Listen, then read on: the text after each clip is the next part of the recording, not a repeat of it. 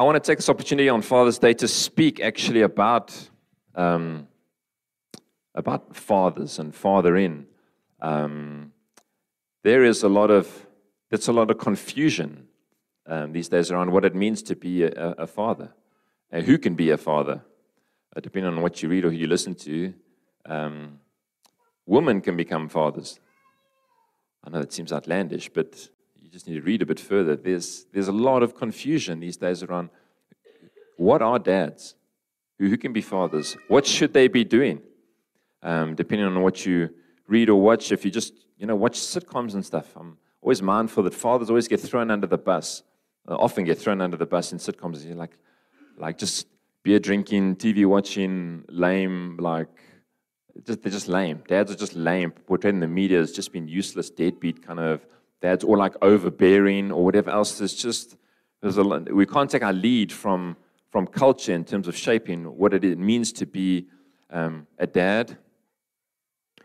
Uh, there's uh, there's a lot of baggage around fatherhood, and I'm I'm I'm eyes wide open and mindful that this morning, as Andrew was saying, that Father's Day means different things to different people, and you might be here rejoicing in Father's Day. And when I say Father, you think of your dad and you think, "Thank you, Jesus, for my dad." Um, and, and, and we want to celebrate that. We want to celebrate good dads this morning and godly dads. We want to say, thank you, God, they're, they're a gift. But not everyone's had the privilege of having or knowing their dad or having a good dad or a godly dad or a dad that you can celebrate this morning. Sometimes when you mention a father, it's a painful um, reminder of what you lacked or what you miss. Um, for those who have lost their dads, Father's Day is always a reminder that they're not here with you anymore. And so I'm, I'm aware that there's lots of um, baggage and emotion and difficulty often gathered around this day. I think there's a need for dads, for, for better dads. There's a need for us who are dads to be better dads, um, to push ourselves, to encourage one another, to strive to be the best dads that we can be. And because most of us here this morning aren't dads, there's a need for all of us to know our true father better. And that's where the majority of the sermon is going to be on, is for all of us to know our true Father better.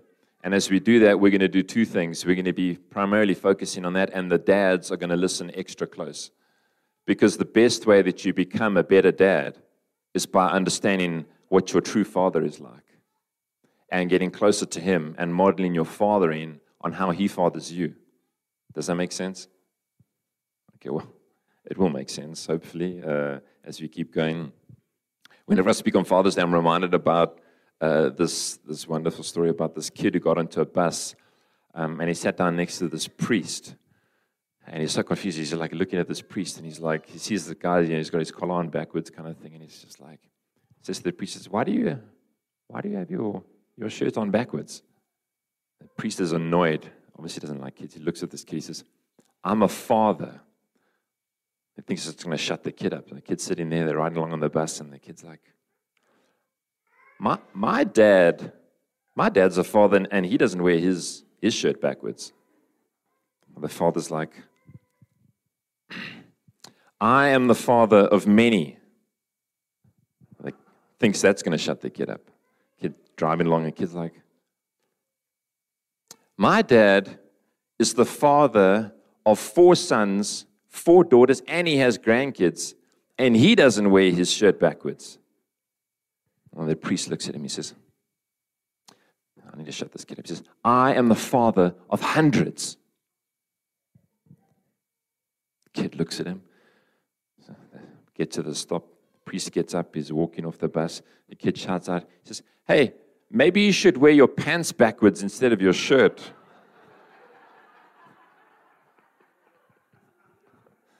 this is my favorite Father's Day joke. I needed to get it in there somewhere. So uh, I thought at the start it was better than near the end. I wanted to, um, I'll explain it later if you didn't get it. Um, or Dale can explain it, he seems to have got it. So I want to make a distinction as I speak this morning because there is a, there is a distinction I think you see in the scriptures between when everyone talks about God as a father, God is a father to all. God is a father to all in a creative sense. But God is only a father in a relational sense to those who follow Jesus as Savior and Lord. there is a distinction you see in the scriptures because when you open up the Bible, there's lots of um, promises uh, of how God will be as a father to people um, and things that we can rely on um, from Him and look to Him for, but they're not universal promises if God has not become a father relationally to people. There is a sense, like I said, in God is the, the a father in a creative sense. God has made everyone. He is everyone's creator and a father in that sense. Like a like you don't have to be an involved um, dad to be a father. You know, you can you can father a child but have nothing to do with that child in some. It's not the same with God. But I'm trying to explain that distinction. There is a difference that you see in the scriptures in God being a father in a relational um, sense. And a lot of what I'm going to speak about today is about God being a father in the relational way. And, and I, and I want to encourage you this morning that if you, um, and, and provoke you, that if you haven't put your faith in Jesus Christ as your, as your Lord and as your Savior and look to Him, um, hopefully this morning you look in with longing. You look in with longing at, at what um, this relationship with the Father could be like for you. Because a lot of what I'm going to speak about is pertains particularly to those who are uh, believers. I want to remind us that um, we know what the Father's like because of Jesus. We know what the Father is like because of Jesus. Jesus said this of himself. He said, If you've seen me, in John 1 18, uh, he says, No one has ever seen God. No one has ever seen God. The one and only Son, this is Jesus, who is himself God and is at the Father's side, he has revealed him. That's how we come to know uh, what the Father is like, is because Jesus has come into the world and revealed to us. He says, If you've seen me, you've seen the Father. In John 14, verse 8, Jesus, um, Jesus and his disciples have been this discussion. And from verse 8, Lord, said Philip, show us the Father, and, and that's enough for us. And Jesus said to him, Have I been a, among you all this time when you don't know me, Philip? The one who has seen me has seen the Father. How can you say, Show us the Father? Don't you believe that I am in the Father and the Father is in me? The words I speak to you, I do not speak on my own. The Father who lives in me does his works. It's very important that as we read the Gospels, as we consider Jesus, we're seeing an exact image of what the Father is like. We're seeing Jesus do exactly what his Father tells him to do. Jesus is not rogue on his own mission. He says, I only do what my Father tells me to do. And so we understand, we come to a knowledge of what the Father's like by looking at the Son. We come to a knowledge of what the Father's like by looking at the Son because we haven't met the Father, we haven't seen the Father, but we've seen the Son. And Jesus says that is sufficient for us to know what the Father is like. The Father is not the Son, the Son is not the Father. That's wonky theology. They're different, they're both God, but we do know what the Father's like by looking at the Son. And there's a few things I want to be reminding us of this morning. Only four things. There's a million things about God as a father that we could dig into. There's four things I want to remind us of. That the first is love. the first is love, and, and, and each of these is a call to fathers, and this is an explanation of what our father is like. I think as dads, there's a call for us as dads, as fathers, to love our children, um, to love them. It's the, it's the overwhelming banner over our lives as we as we think about our kids, as we relate to them, as we look at them, as we consider them, is to love them. And to love them not in a way that we think love would translate, to love them in a way that our Father has loved us, and to lay down our lives, as it were, for our children um, in, in sacrificial giving, outpouring love. And it sounds easy, especially on Father's Day when they buy you presents and you know they're nice to you and all that kind of stuff. But it's hard in the day to day to constantly give of yourself as a, as a father to your children in self sacrificing love. I have been so shaped and encouraged by, um, by this teaching Jesus has for us of what our Father's like and the love that the Father has for us. And I think for all of us, and particularly for dads, this is central, central, central to what it means to understand what the Father is like and how the Father's love inhabits us.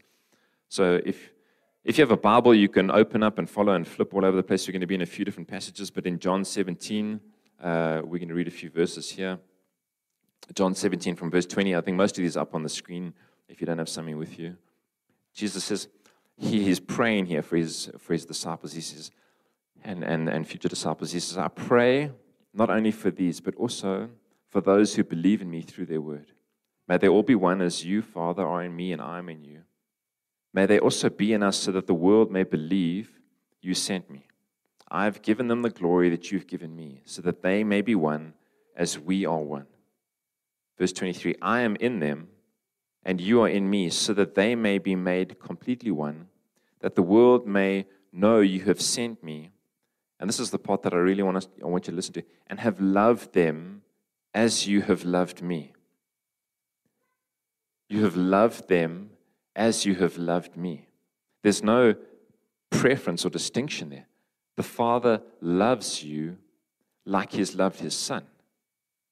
And, uh, and it continues, verse 24 Father, I want those you've given me to be with me where I am, so that they will see my glory, which you've given me because you loved me before the world's foundation. Righteous Father, the world has not known you. However, I have known you, and they have known that you have sent me. I made your name known to them, and I will continue to make it known, so that the love you have loved me with may be in them, and I may be in them. So there's two things there. In verse 23, that the world may know you've sent me and have loved them as you have loved me. And verse 26, that the love that you have loved me with may be in them, and I may be in them. It, it's it's mind bending and worth sitting down and considering that you've been loved with the same love that the Father has eternally had for his own Son. There's this, this eternal relationship between the Father, the Son, and the Spirit, and that love is, the, is that is perfect love. It's not loving, it is the perfection of love. And the Father loves you with that same love. Not only does that, does He love you with it, but He has allowed that love to be in us who call Jesus Lord. I mean, you're empowered with the love to love others with, to love the God with, to love others with it. That's it's not like a winding ourselves up. Let me try be a better dad, a better person. We have been filled with the same love that the Father has for the Son. It, it's, it's, it's wild. I don't know what other word to use. Wild is maybe not the right word, but it's, it's, it is mind bending that we have been loved to that degree and filled with that kind of love. And I think when it comes to love, I, I'm always aware of there's three A's that um, are essential for us as dads um, to get our heads around in loving our kids, and for us as those who follow our Father um, acceptance, approval, and affection. This is what kids need from their dads acceptance, approval, and affection. They need a lot more, but they need at least those three things. The kids need to understand that, hey, I love you. My kids need to know when they come to me that they are accepted by me, not on the basis of what they do, but on the basis of who they are. That's the summary of the message of the gospel, isn't it?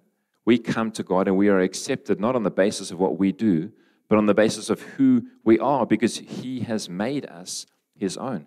He has made us His children, and we are accepted. We don't have to come to church, strive, be better, do better, whatever else to be accepted. We are accepted and we live differently as a result of being accepted. This is both a, a father's thing and a believer's thing. We need to be and feel accepted. We need to have a sense of approval. It's important for us as dads that our kids sense our approval over them.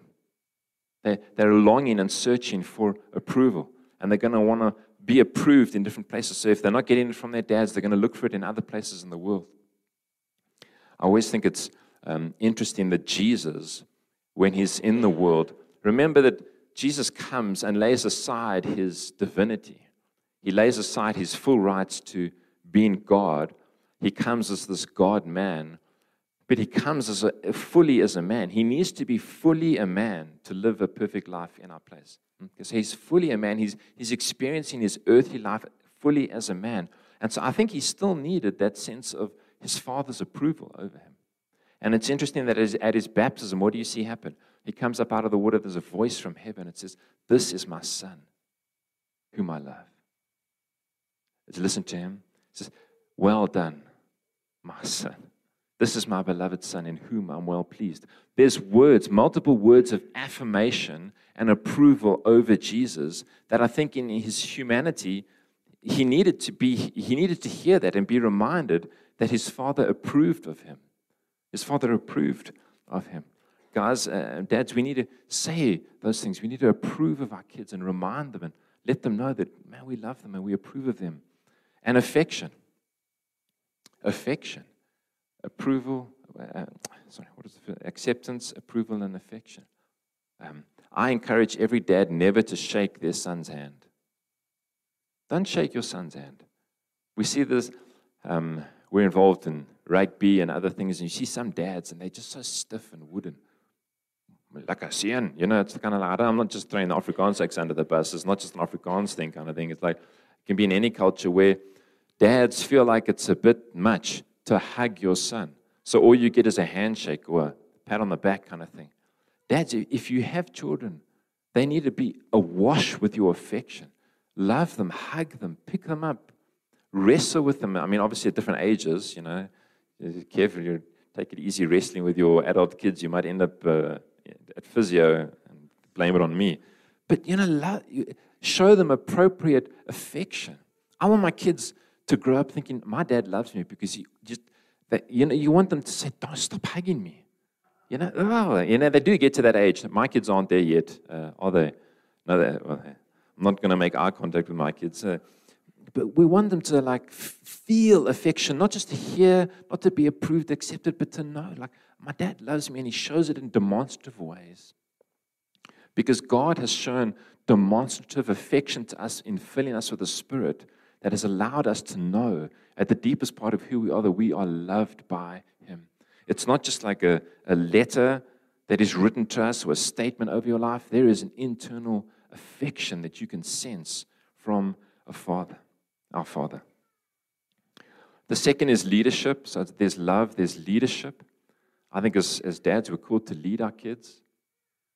Not perfectly, not in an authoritarian way.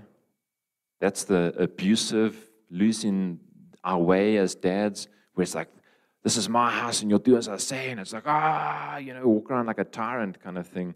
That's not loving leadership. Our leadership of our children is modeled on the servant leadership of Jesus, who lays down his life um, for those that he leads. That's our call as dads. But what is our, what is our father like as he leads us? Well, there's, there's, there's so many things under this, but he is sovereign over us. He's a father who's sovereign over our lives. There's nothing that happens in the life of Andrew Byrne that doesn't come from the hand of God, from his Father, from his good Father. And it may not all be easy, it may not all be comfortable, but it comes from his good Father. That's the kind of Father that we have. He's always thinking about us and he's planned out our lives to do good to us. And the word says he never stop doing good to us. That's the kind of Father that you have, who's sovereign over us. He guides us, he instructs us in His ways. I'm so grateful for the book, books of Psalms and Proverbs that remind us again that the Lord's instruction, you're wise if you listen to a father's instruction, and you're wise if you listen to your father's instruction. And his instruction is his word. If you want to know what to do with your life, how to live, there it is. There it is. A wise person listens to their father's instruction to get your head into the word and allow your, your life to be shaped by the truth of the scriptures. And then there's, then there's discipline. The Bible makes a strong case for this that as as dads, we need to discipline our children in appropriate ways because it mirrors our true Father who disciplines us. In Hebrews 12, uh, from verse 5 to 8, it says this, just diving into a, a flow of thought. It says, um, They have forgotten the exhortation that addresses you as sons. My son, do not take the Lord's discipline lightly or lose heart when you are reproved by him. For the Lord disciplines the one he loves and punishes every son he receives. Endure suffering as discipline. God is dealing with you as sons. For what son is there that a father does not discipline? But if you are without discipline, which all receive, then you are illegitimate children and not sons. The, the writer of the Hebrews is making this point that if you if God doesn't discipline you, it means He's not your father. Uh, I don't discipline other people's kids. That's not my role. I'm not their dad. Yeah, that would be a bit weird, kind of thing. You roll into somebody else's house and just start calling the shots and saying, "Hey, look, yeah, this is all gonna how it's gonna go down." The kids are like, "Who are you?" You know. Uh, th- that's the, the point of this passage. It's like it's not like the who are you. It's like we should receive the Lord's discipline as a sign, as a mark that we are truly sons, and not not despise it, but receive it with joy because it's proving that we are actually His. It's proving, it's reminding us, yeah, we are we are sons of His. And and when I say sons, I'm meaning positionally sons. I'm not getting into this weird patriarchal kind of. Um, you can lose your way. Like all the ladies here are thinking, why are you just talking about sons? Sons is a positional thing in the scriptures, it's not a, a gender thing kind of thing. Uh, Vanessa for Mark is a son of God. She's also a daughter of God, but positionally, she's a son because God has set it up that the sons inherit everything of the fathers. Vanessa inherits everything of the fathers. She is positionally a son, but she's also a daughter maybe another sermon to explain that more, more fully. I mean, some of you are looking at me like, how can you be a son and a daughter? Uh, you can be both. You can be both. Because if you're a female, you're a daughter of God, but you're positionally everyone who is a believer in Jesus is a son, because only the sons inherit the fullness of the Father, and the women inherit as much as the men.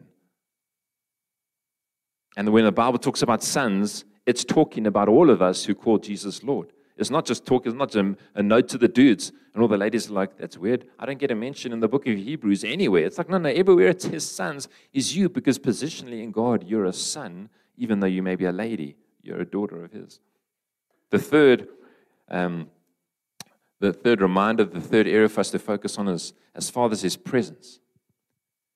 His presence. Love, leadership, and presence. I think there's a call to us as dads to be present. And I, I think I'm actually encouraged by this. I, I follow some of this research and, and Google a lot of the research, and the amount of time that dads are spending with their kids is actually increasing. It's not decreasing, it's increasing. Isn't that good news for today? I'm encouraged by them I'm saying, come on, next generation of dads, just get act together. Maybe there was a past generation where the dads were all at work nine to five. Now they don't have to be at work nine to five. They're at home nine to five and they're kicking the kids out the study so they can get some work done or whatever, however it's rolling. But dads, according to all the statistics, they're spending more time with their kids. But it's still not enough. Even the good dads are spending way less time with their kids than they need to. And guys, it's, it's a reminder and it's a call to us that if you want to be a godly dad, you have to be present. You have to make a decision. What are you going to prioritize? What are you going to do? What are you going to not do? Because every decision to say yes to something is a decision to say no to something else. And sometimes we, those are the hardest ones, to say no to other good things, other things that we want to do, so we can say yes to time with our kids. Um, presence. Some of you grew up with dads who you sure loved you, but you just never saw them. They weren't around, they weren't involved. They didn't create meaningful memories for you and shape uh, your view of yourself or your view of God just by being present and there was a lack of joy. And now you, you struggle to understand and to relate to God as a father because there wasn't enough presence from an earthly father modeling what your heavenly father is like. We need to be present. What is our Father in heaven like? Well, Psalm 121, verse 3 and 4 says this He will not allow your foot to slip. Your protector will not slumber. Indeed, the protector of Israel does not slumber or sleep. God is always awake. Our Father is always awake and always with us. I love that picture. I love it. I remind myself often of this when I go to sleep, that I'm going to go to sleep because I need to go to sleep, you know. But no one, my Father's not sleeping. He's awake. He's always on the job. He doesn't get tired. He never gets tired. Isn't that an amazing thought that the Father never gets tired? He created the world in six days. He didn't rest on the seventh day because he was exhausted. He's like, whoa, Look at everything I made. I need to rest. I need to find somewhere in, somewhere in heaven to just sit down for a while. No, he didn't rest because he was tired. He doesn't get tired. Your Father in heaven never, ever, ever gets tired. Nothing is difficult for him. Creating multiple universes is nothing for him. And it's easy, nothing for him to pull an all nighter every single night of all eternity, watching over you. He doesn't sleep and He will not let your foot slip. That's the encouragement. Nothing's going to happen to you that's outside. It's not like, oh, oh, something happened in your life and he was, he was busy somewhere else. And he's like, oh, no, drop the ball there. So he's, no, he's watching over you. He's not sleeping. Hebrews 13, verse 5, he says, I will never leave you nor abandon you. I will never leave you or abandon you. For many people, maybe not many in this room, but many in our country, particularly, this is a massive thing. Guys who don't know their dads, whose dads have left, abandoned them. And many, many people who struggle to relate to God as a father because their father abandoned them. The father walked out, the father chose someone or something else. And they've lived with that banner over their life. Your father didn't want you. Your father left. And the message of our father to us is I will never leave you, I will never abandon you. I am going nowhere. You are always with me. I am always with you. There's something so settling about that. Ah, my little guy's here. I don't mind telling the story while he's here. I don't know why he's not in Sunday school, but anyway. I went on an overseas uh, trip for 10 days, kind of thing. And it's so cute when they're eight, they still miss you. The older ones, they're like, oh, like a time away from dad, kind of thing. But you phone me every time, oh, dad, I miss you. Dad, I miss you. I miss you. So concerned, when are you coming back? When are you coming back? It's such a lovely age when your kids are like that. Some of you are thinking, I almost remember when my kids used to miss me, kind of thing. Um, when your kids miss you, they're concerned. Come back, come back. That's a healthy thing. Your kids should miss you. Say, hey, come back, come back. How much longer? How many more sleeps until you come back, kind of thing. There's a longing. It's wired into us, fathers, to be with our kids. But uh, for us, in relation to our Father, we're wired to be with Him. That's why Jesus came into the world so that we could be with our Father. And His assurance to us is, I will never leave you. I will never abandon you. Matthew 28, verse 20. Remember, I'm with you always to the end of the age. I'm with you always. Doesn't matter, guys, what you're going through. He is always with us. It's probably the strongest reminder for us on Father's Day is that He is always, always with us. Psalm 139. Let's read the first six verses of this. Lord, you have searched me and known me. You know when I sit down and when I stand up. You understand my thoughts from far away. You observe my travels and my rest. You are aware of all of my ways. Before a word is on my tongue, you know it all. You know all about it, Lord. You have encircled me. You have placed your hand on me. This wondrous knowledge is beyond me. It's lofty. I'm unable to reach it. There's absolutely nothing that you think, say, or do that your father is unaware of. And for some people, they're like, whoa, that's a bit cling wrappy. I need a bit more, would prefer a bit more space.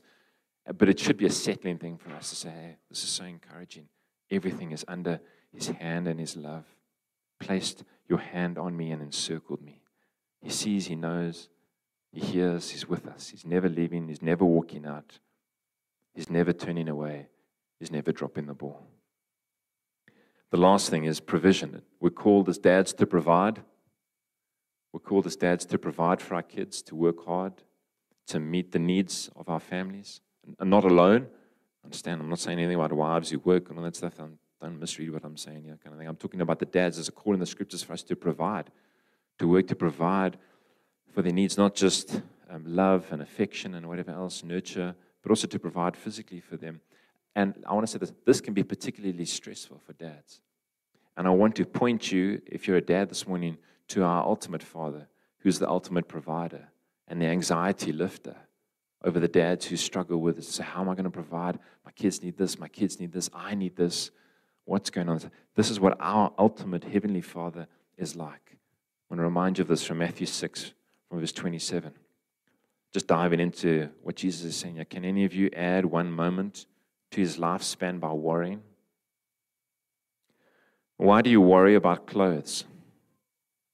Observe how the wild flowers of the field grow. They don't labor or spin thread, yet I tell you that not even Solomon in all his splendor was adorned like one of these. If that's how God clothes the clothes the grass of the field, which is here today and thrown into the furnace tomorrow, won't He do much more for you, you of little faith? So don't worry saying, What will we eat, or what will we drink, or what will we wear? For the Gentiles eagerly seek all these things, and your heavenly Father knows that you need them.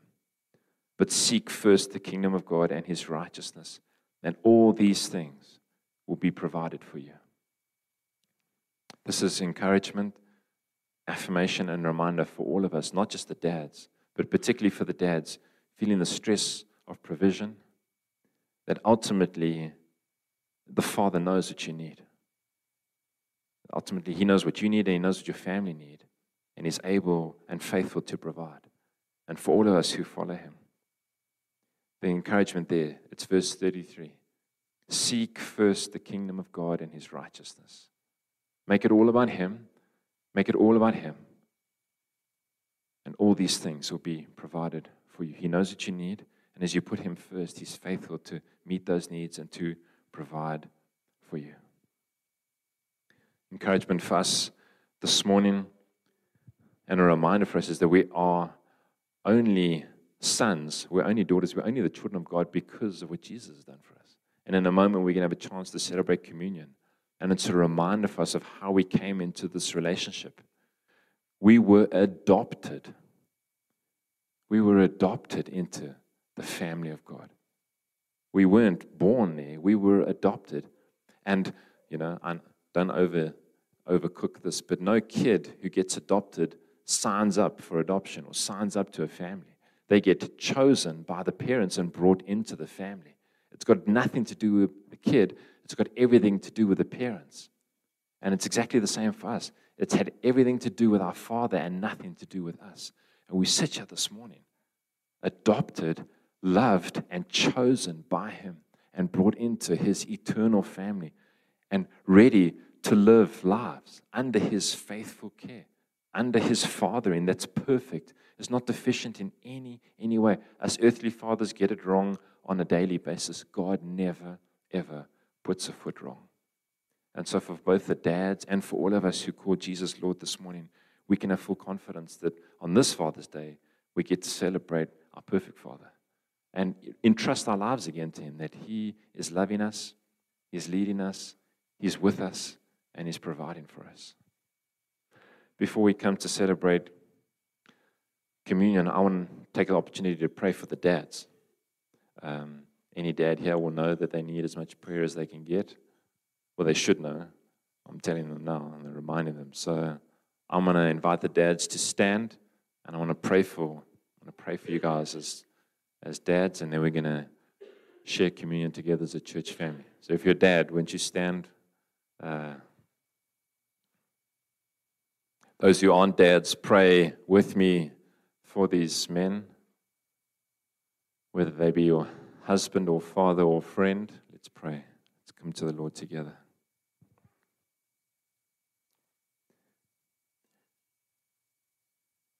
Father, you are the perfect Father, and you love us, and you lead us, and you're with us, and you provide. You do a million other things that we're unaware of, even. We thank you that you are the perfect, perfect Father. There's no improving on your fathering. And we thank you that um, you have chosen us to be yours. And Father, I want to pray for these men who stand before you this morning. We thank you collectively as dads that you've given us the joy of being fathers. We know many men long to be fathers, and you have given us the gift and the privilege of being, of being fathers, of being dads. We want to worship you and say thank you. Thank you for the gift of children. We love you for them and we love them. And we pray, we look to you that again on this Father's Day, you would fill us afresh with the Holy Spirit, with grace, with love, with power, with help from heaven. That we would be the kind of fathers in whom you take great delight that as we look to you, as we try to follow you, that our children would be blessed by our fathering. That you would give us grace to guide them, to love them, to lead them, to discipline them, to model for them what it looks like to faithfully follow Jesus. That as we seek to provide for them, that you would lift anxiety off any of our shoulders this morning, that it's ultimately up to us, and remind us again that you are our faithful Father who provides everything that we need as we seek your kingdom first. Make us prayerful men. Make us prayerful fathers, we pray. Help us to father on our knees as we look to you. Thank you that it's not all ultimately up to us, Our children belong to you, and you love them. We pray that our prayers would reach your ears and move your arm to minister into the lives of our kids and do what we are unable to do. But we pray for a fresh outpouring of your strength. We pray for courage. We pray for wisdom and for grace as we seek to faithfully follow you as fathers. Pray for my brothers this morning that you would anoint us afresh to father in your ways and enjoy the fact that we are fathered first and foremost by you. And we worship you and love you this morning. In Jesus' name, amen. Thanks, brothers.